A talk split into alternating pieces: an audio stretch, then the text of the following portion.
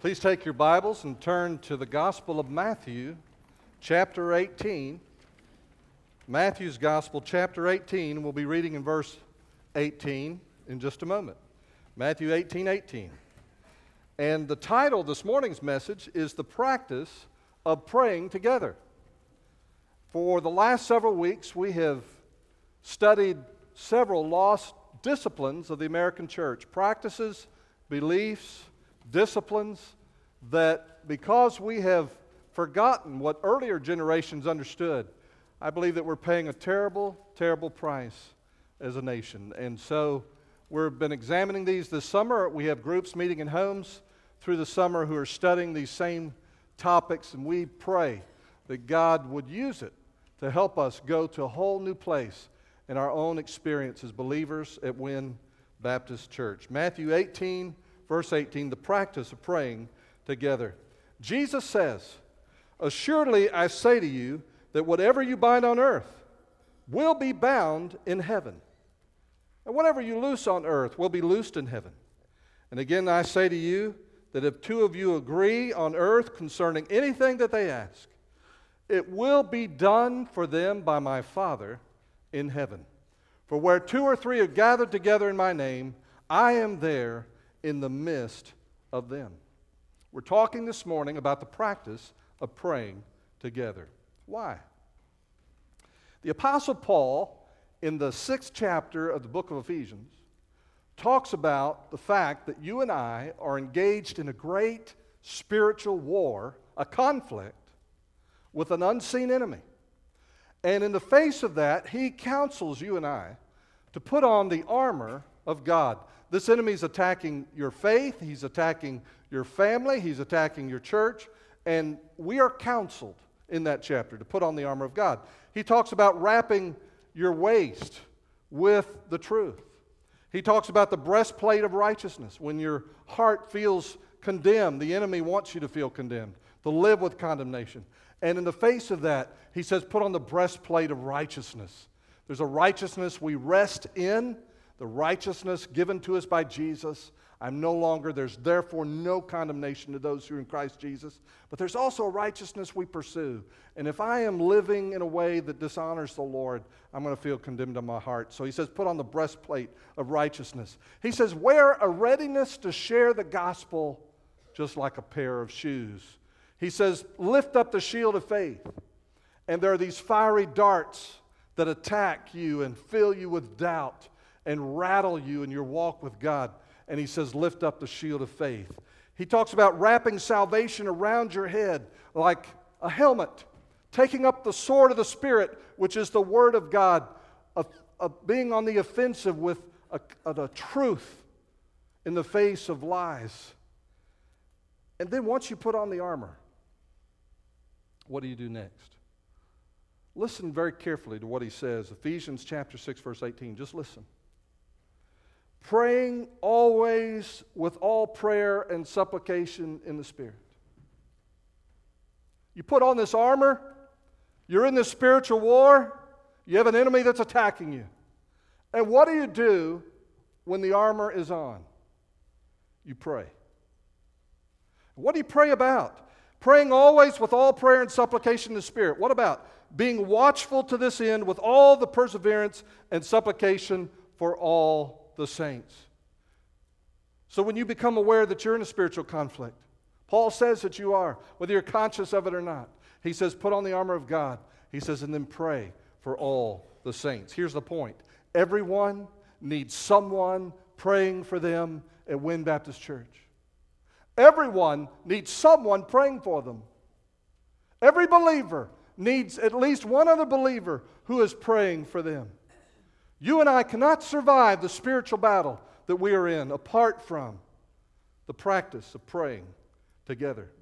Jim Cymbala describes intercession as touching God with one hand and then touching someone else with the other hand. And when we pray together, we are encouraging and we are strengthening brothers and sisters in the Lord. But there's another reason I want to be an advocate for praying together this morning. When our kids were younger, we have, we have six, but when uh, before number six was around, uh, we had the five. And sometimes they would leave a mess around the house. Can you imagine that? Five kids leaving a mess. I know it's a shock. And one day, Gail had had enough. And so she took all five of the older ones into the living room. And she, uh, she, had, she had some things that were out of order in the living room.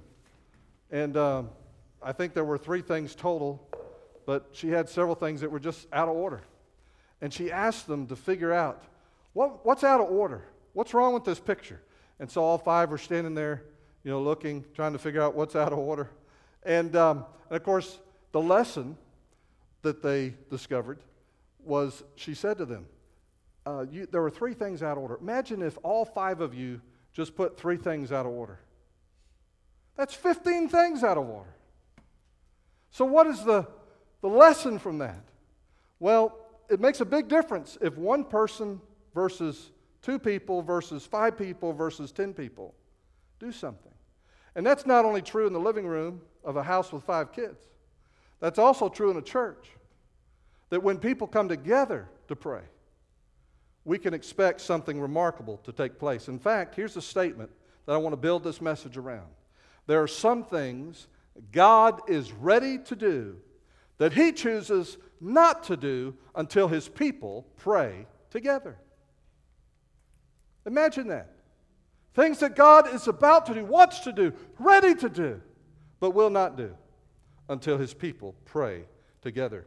You and I are a privileged generation. You may not realize that. You may not always think that, but we are living right now in one of the most economically depressed and I believe spiritually or demonically oppressed regions of the United States. The Mississippi Delta region has among the greatest levels of poverty, and for over 150 years, hardly a dent has been made spiritually into that population. God has called us to do battle for souls and to raise up an army of disciples in the Delta for Jesus Christ. Are you ready for God to work among us? Do you have a heart for that? Are you satisfied with where you are in your walk with God? Are you satisfied with where the churches are that you know and that are around us? When God's people are ready for a work of God, what did Jesus teach us to do next? God's ready. We're ready. What do we do next? First, come together. Come together. In, um, in verse 18, he says, uh, in verse 19, he says, Again, I say to you that if two of you agree on earth, and he just says, if two of you, look at that phrase, if two of you. To get the full impact of what Jesus is saying, we got to look at verse 18. So, and, and let me set this up this way the context for this teaching of this passage of Scripture is this Jesus is teaching about church discipline. He says, if a brother sins against you, he says, go and tell him his fault. And if he listens to you, you've gained your brother. But if he won't, he says, go again. Don't give up on him. Uh, don't just cut him off. Take two or three more and go. And if he listens to you, you've won your brother. But then if he won't listen to the two or three, he says, go and tell it to the church. And if he won't listen to the church, let him be to you as a Gentile or a tax collector. Let him be excluded. Let him not be part of the fellowship. Now, in that context, listen to what Jesus does because he's trying to explain the principle underlying church discipline, but he's also teaching us the principle underlying praying together and deliverance. Listen to verse 18. Assuredly, I say to you, Whatever you bind on earth, now stop right there. Whatever you bind on earth talks about a point in time where the church makes a decision, makes a call, determines to do something or go in a particular direction. Whatever you bind on earth will be bound in heaven. And the text puts great stress on the fact that we're doing something on earth and something else is happening in heaven we bind something on earth, and then he says it will be bound in heaven. Now, let me, let me lift the hood for just a moment on the grammar that is being used there. when it talks about what's being done in heaven, it's talking about something that's in the perfect tense. We don't think about the tenses that we use when we speak English. We have a present tense, past tense, future tense. But there is, in the language that Jesus was speaking, a perfect tense. And the perfect tense describes action that is already complete. It's been completed at some time in the past. And the consequence of that action in the past that's already complete continues to affect the present. Perfect tense. And he says this what you decide as a church, what you bind on earth, will have already been bound in heaven. And he goes on and he says, and whatever you loose on earth, that moment of loosing on earth, will have already been loosed in heaven. This is breathtaking because it captures the sovereignty of God and the free will of man and dumps them in the two verses. He's describing the fact that you and I act as best we know, and then as we act, whether it's binding or loosing, what we are entering into and what we discover is that God has already acted in that same way. God has plans, God has purposes, God has things that He is ready to do in your life. God has things that He's ready to do in and through Wynne Baptist Church. God has things that He is ready to do in the Delta of Arkansas, and He has been ready to do it for decades. But He will not do it until someone acts on earth and reaches for what God is prepared to do in heaven. How does the decree of heaven get worked out on earth? God's already at work, already has a plan. How does that get worked out on earth? Well, in verse 19, he begins to explain it. He says, If two of you, he didn't say if all of you, two's enough, but he says if two of you. God has a plan, it's a done deal, it's waiting for us, but he says if two of you come together. So God has all he needs to do something on earth that he's already willed in heaven, but he's waiting on two of us to come together. Number two, if we're ready for a work of God, Jesus is teaching that we need to come together. But secondly, he's saying we need to agree together. If two of you will agree on earth concerning anything. Now, Jesus, when he uses this word agree, he uses a, a Greek word, symphoneo, and it sounds like, and in fact, we get the word symphony from it. That's what the word agree is.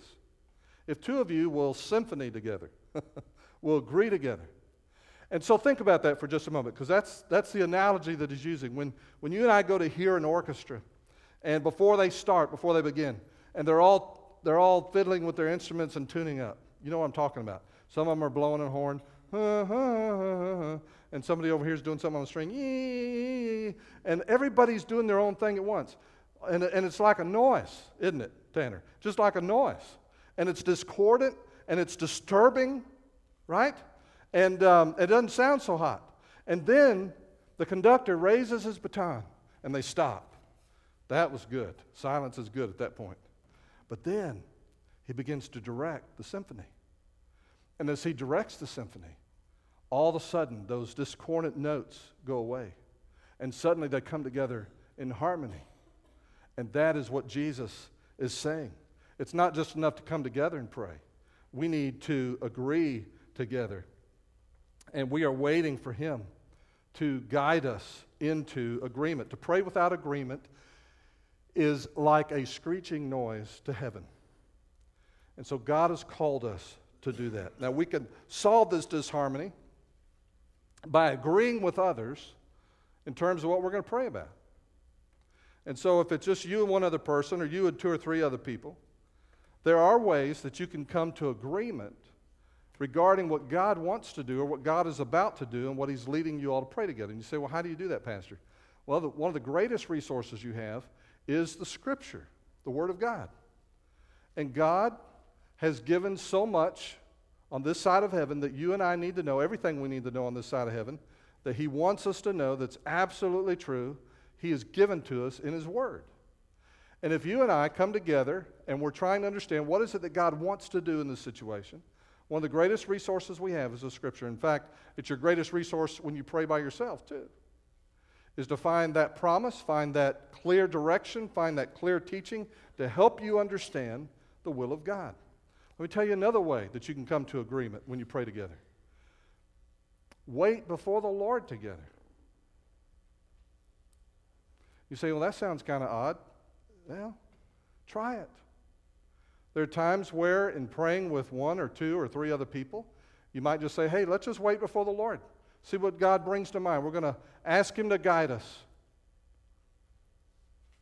And wait on Him.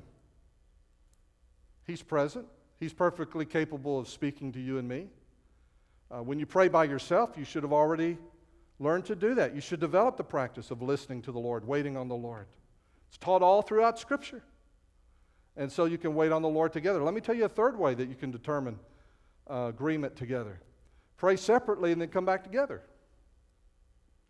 Say, um, say, before we pray on this particular matter, let's take some time to pray about it separately and then come back together. And I'm sure you're probably more familiar with that. I know that when Gail and I determined that God was leading us to come to Wynne, we prayed about it separately and then came back together to see what is God saying?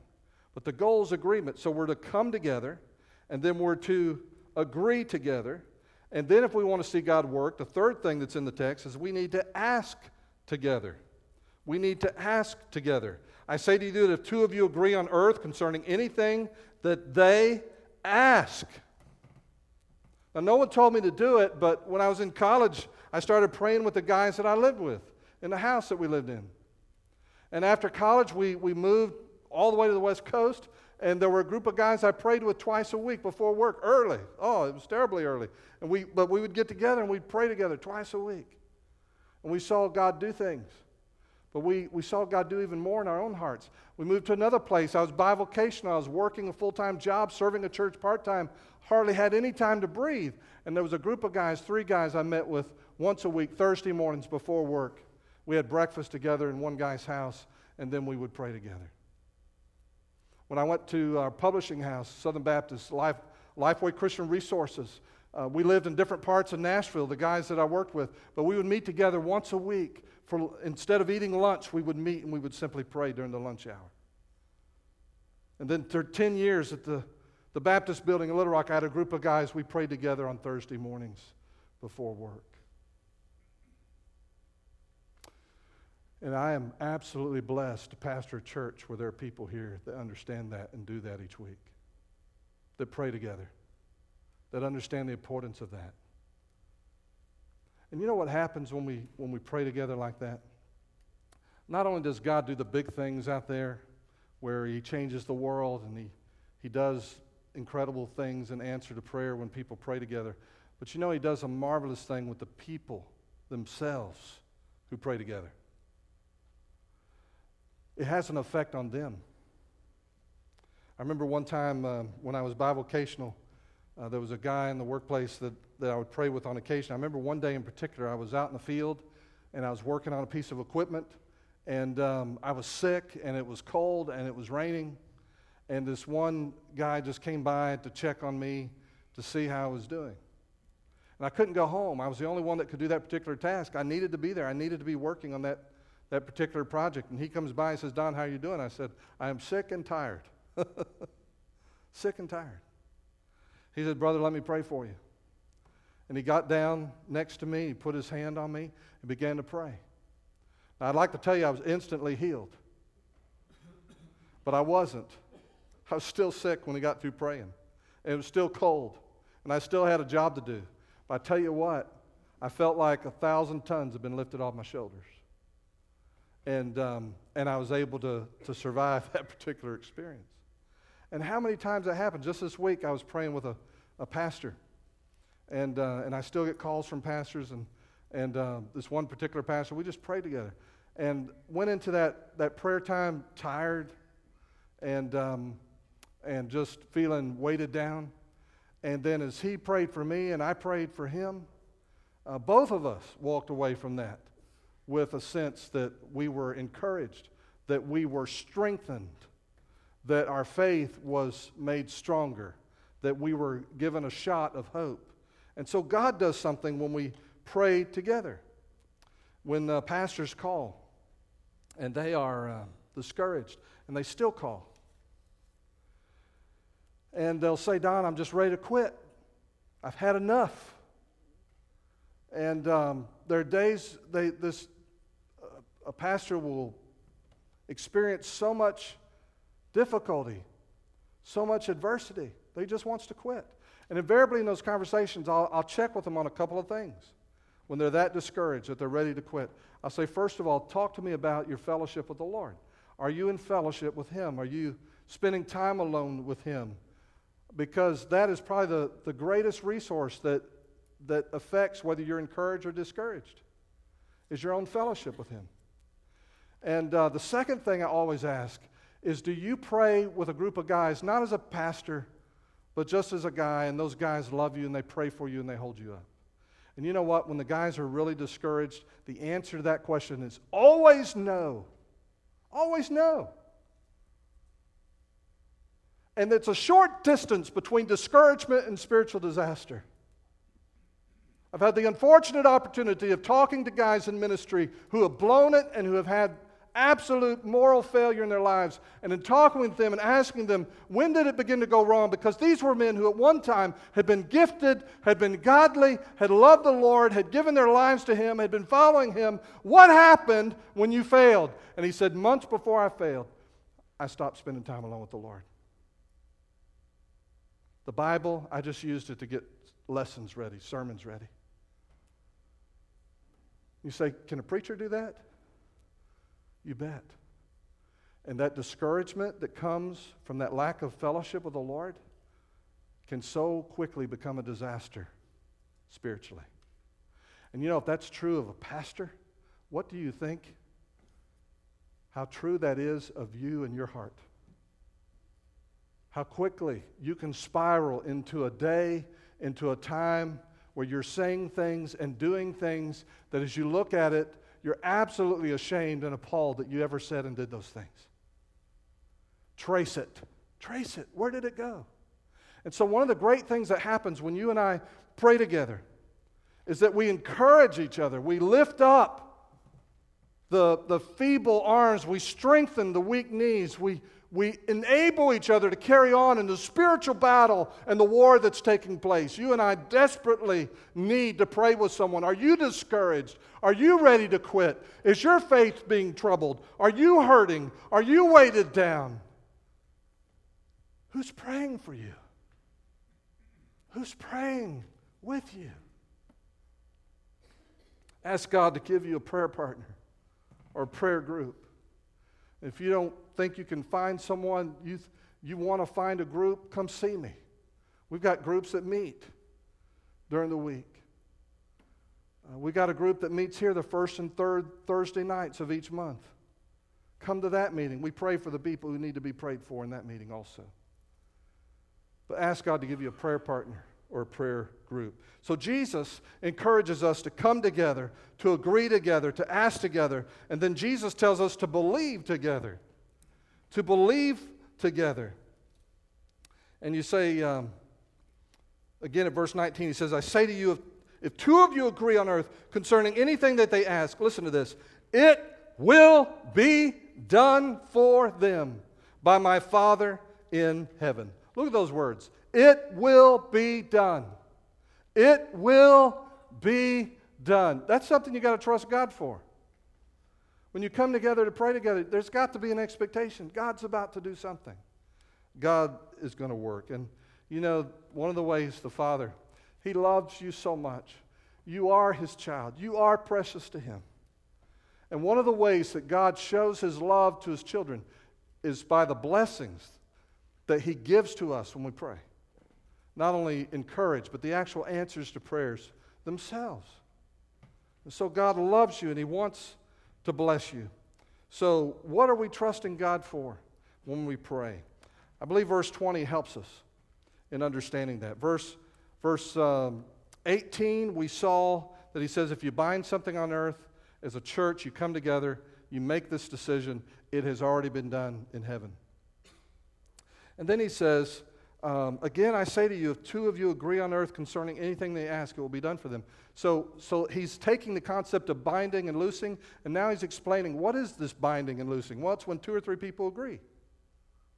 It's when two or three people agree, and it's when two or three people agree and ask, and it will be done.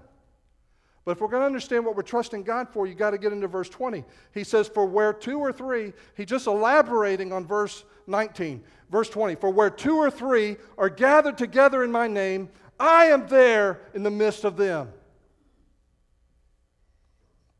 What are we trusting him for? First, that the Father will draw and burden his people to pray together. That the Father would draw and burden his people to pray together.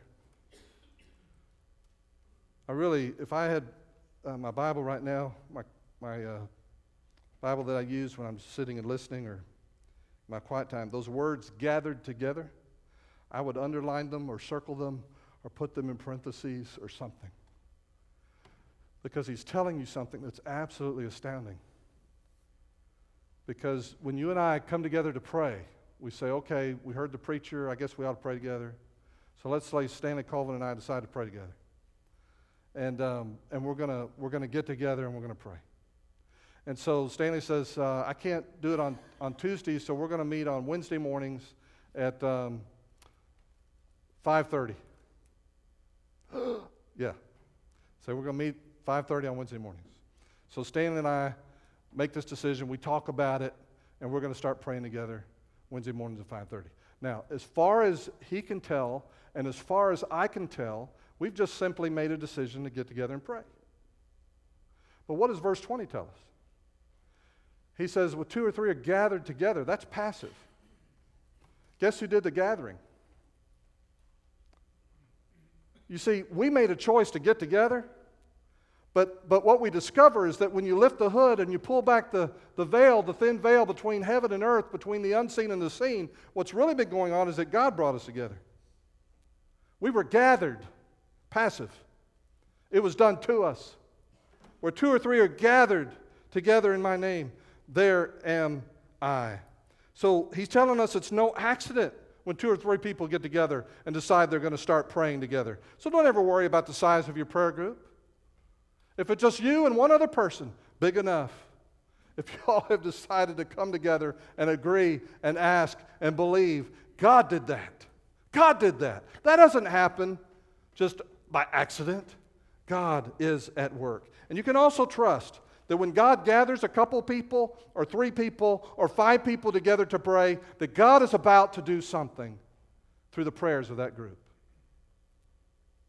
And you've got to trust Him to do that. Trust that He's going to draw and burden His people to pray together. Secondly, you need to trust that He will guide His people into praying His will. Trust that He will guide His people into praying His will. He says, Gather together in my name.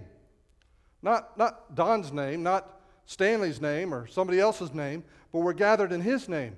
What does that mean? Well, we're gathered for the purpose of doing what He wants us to do. Uh, I think the Apostle John uh, has two of the greatest verses in his writings about how you and I learn to pray His will. 1 John 5:14 says, "Now this is the confidence that we have in Him, that if we ask anything according to His will, He hears us." And so let that verse forever stand in your mind in opposition to the idea that you can simply tell God what you want and He'll do it. It's not about what you want, it's about what He intends to do. It's about His purposes, it's about His plans. And so it's incumbent on you and me, even when I'm praying by myself, to set my heart to discover what is the will of God in this matter. Lord, how do you want me to pray for my wife today? How do you want me to pray for my kids today? How do you want me to pray for the pastors that I serve with today? How do you want me to pray for your church today? And then to wait and seek and long for direction for Him. And some days, don't necessarily hear anything. Other days, He very clearly brings things to mind to pray for and about. Well, He does that with us as a group. When we pray together, we can trust Him to guide us into His will. And as you and I pray together and we discover what it is that God wants to do, that's where we need to go. There's another great verse that John records in John 15, verses 7 and 8. He says, If you abide in me and my word abides in you, you will ask what you desire and it shall be done for you. Ask what you desire and it shall be done for you. You know, this verse gets misused because people tend to focus only on one part of the verse, the part they like. Ask what you desire, and it will be done for you. Wow. Sounds like a blank check, doesn't it? God just handed you a blank check, except there's two conditions on this in there. You see the conditions? If you abide in me, what's he saying? If you abide in me means if you're having fellowship with me, you're walking with me, you love me, you spend time with me, you want to be with me. If you abide in me, and then my word, my word, if it abides in you, he didn't say if it abides between the covers of your Bible. He said, if my word saturates your mind, if it lives in you, it becomes part of your thinking, the way you make decisions, the way you go about your day involves my word. If you abide in me, have fellowship with me continually, and you abide, and my word abides in you, you let my, my word color your decisions, color your thinking processes, then you can ask whatever you desire, and it will be done for you. Why? Because if a guy or gal is walking with the Lord like that, if you're in fellowship with Him and His Word is coloring your thought processes, and you're in His Word and you're letting it speak to you and teach you and grow you, guess what happens to your desires? You can, you can guess. Someone who loves Jesus like that, someone who's walking with the Lord, what happens? Your desires begin to line up with the desires of Jesus. And as your heart begins to beat with his heart, well, you can certainly ask what you desire because you're wanting the same things that Jesus wants. And so, how can I discover His will? Well, it's a whole lifestyle, isn't it? It's not just finding a particular verse, it's a walk, it's a communion, it's a fellowship with Him through His Word. So, what's the fruit? Look at the rest of this, verse 8. By this my Father is glorified. Now, go back to the end of verse 7 again. Ask what you desire, and it shall be done for you. By this, what is this? The part that was just done. The answered prayer is this. He says, By this, this answered prayer, my Father is glorified, that you bear much fruit. What's the fruit? The fruit is answered prayer. You and I pray, and God answers. By this, He's glorified. Attention is brought to Him. He is exalted, He is honored. So God is glorified when we pray and He answers. You know, so many, so much of the time, I don't know what you're thinking because we don't we don't do talk back here on Sunday morning. Although we could try it sometime. I think sometimes you hear a pastor up here or preacher and you think, well, I can't talk like that. I can't talk in front of people like that. And then you go to Sunday school or Bible study, 242 group, whatever, and you you listen to the discussion, and you think, ah, man, I can't facilitate a group like that. I, I can't lead a discussion. I can't teach the Bible in Sunday school like that person can. And then you, you see musicians and you see soloists and stuff on the platform. You say, man, I can't even, I can't even sing. Don't even ask me to sing. And, and you look at people doing different things in ministry and you keep looking and you say, you know, I, I just can't do those things. But you know what you can do that brings glory to God? You can pray, and when He answers your prayer, that brings glory to God. How many of us can pray? How many of us here can pray? All of us can pray. Everybody here has the capacity to bring glory to God through your prayer life. Through your prayer life. Well, there's a third thing that we need to trust the Lord for, and that's this that when Jesus is present, all of Jesus is present. For where two or three are gathered together in my name, what's he say? I am there in the midst of them. I am there in the midst of them. Now, Jesus, at the moment he spoke this, has not yet died on the cross. He's not yet been buried. He's not been raised from the grave. He's not walking through the walls and the stuff that happened after the resurrection. He's not doing any of those things. And he says that when two or three are gathered in my name, he says, There I am. Not there I will be, But right now, there I am in the midst of them. What if I could promise you that, that you can encounter the presence of God today? And you would say, I'd like to be there. I'd like to be a part of that. What if I told you that all you've got to do is get with two or three people, come together, agree, ask, and trust Him to come? And He says, I'll come. And because of His presence, you and I can be assured that we're not going to go off into something weird. We're not going to go miss the, the mark in what God has for us. And He's going to guide us in our praying. And will we have things to learn? Will we grow in this learning of praying together? Well, sure, we grow. Growth is part of our, our journey as believers. We don't arrive perfectly mature, but we have the assurance that when you and I pray together, we'll be encouraged. He will answer our prayers, but He is present and He's going to be our guide in this journey of praying together. Is anything impossible when Jesus is present? Is there anything that he can't do when he shows up? That's where you and I need to carry a real big expectation when we pray together. It's no accident when it happens. He's at work, he's about to do something. Well, there's some things that God is ready to do, and He's not going to do them until you as an individual decide to pray. And so we have talked and taught here this spring and up even into the summer. We've talked about individual prayer life and, and how important it is to ask and to seek the Lord. There's things He wants to do, He's not going to do until you pray as an individual. But there are also things that He wants to do that He will not do until we pray together as individual Christians, coming together. Two people, three people, five people, whole church. We're going to have a time of response here in just a moment. And how's the Lord spoken to you about your prayer life? There are people that could be so encouraged if you would just take a moment, maybe give them a call, or just slide up next to them, put your hand on their shoulder, and pray for them. And even in this time of response, in just a moment, if you're near someone that you know needs to be encouraged with prayer, instead of coming down to the front, and, you, and, and I want to encourage you to come down the front if God leads you to and use these altar steps as a place to pray. And I'll pray with you if you need someone to pray for you. But if you know that you're sitting near someone on the balcony or down here on the floor and you know that there's someone that needs prayer and and God's put that person on your heart. When we, when we have this invitation time in just a moment, could I just encourage you to slide up next to them, get out of your pew, go over next to them? Just put your hand out. Pray for them right now. Don't wait. Just saddle up next to them. Say, Brother, I'm going to pray for you.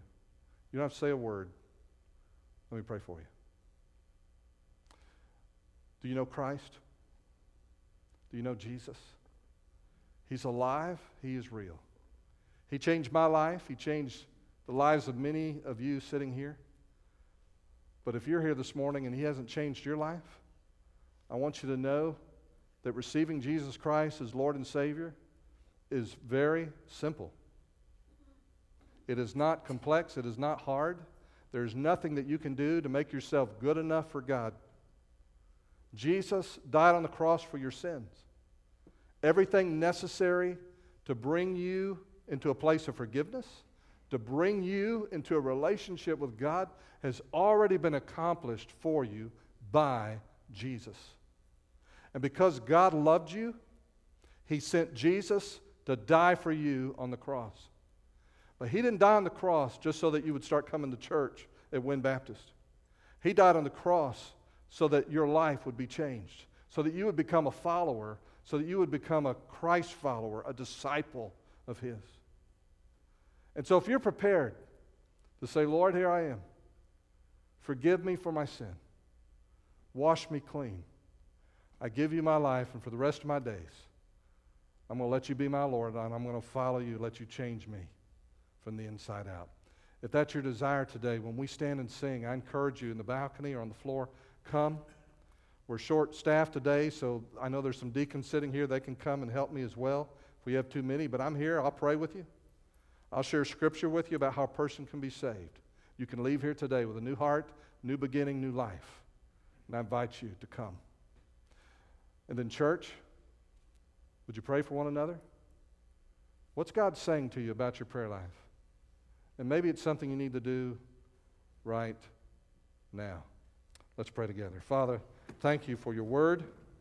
Thank you for its power, its clarity. And thank you for your Holy Spirit who is present right now, speaking to individuals, calling, encouraging, drawing. We pray that your Spirit would have his way among us this morning and that we would be a people of the Spirit, receptive and responsive to you. So guide us, Father, in these moments. If there's someone we need to go and pray for, Lord, we want to say yes and be sensitive and responsive to that in these moments. If, if someone here needs to talk to me or some other counselor down front, or they just need someone to pray for them, Lord, I pray you would strengthen their heart to act on what they know they need to do. As you lead us, as you guide us, we welcome you here. We are simply your people. We're trusting you to speak and to move our hearts. In Christ's name, we ask it. Amen.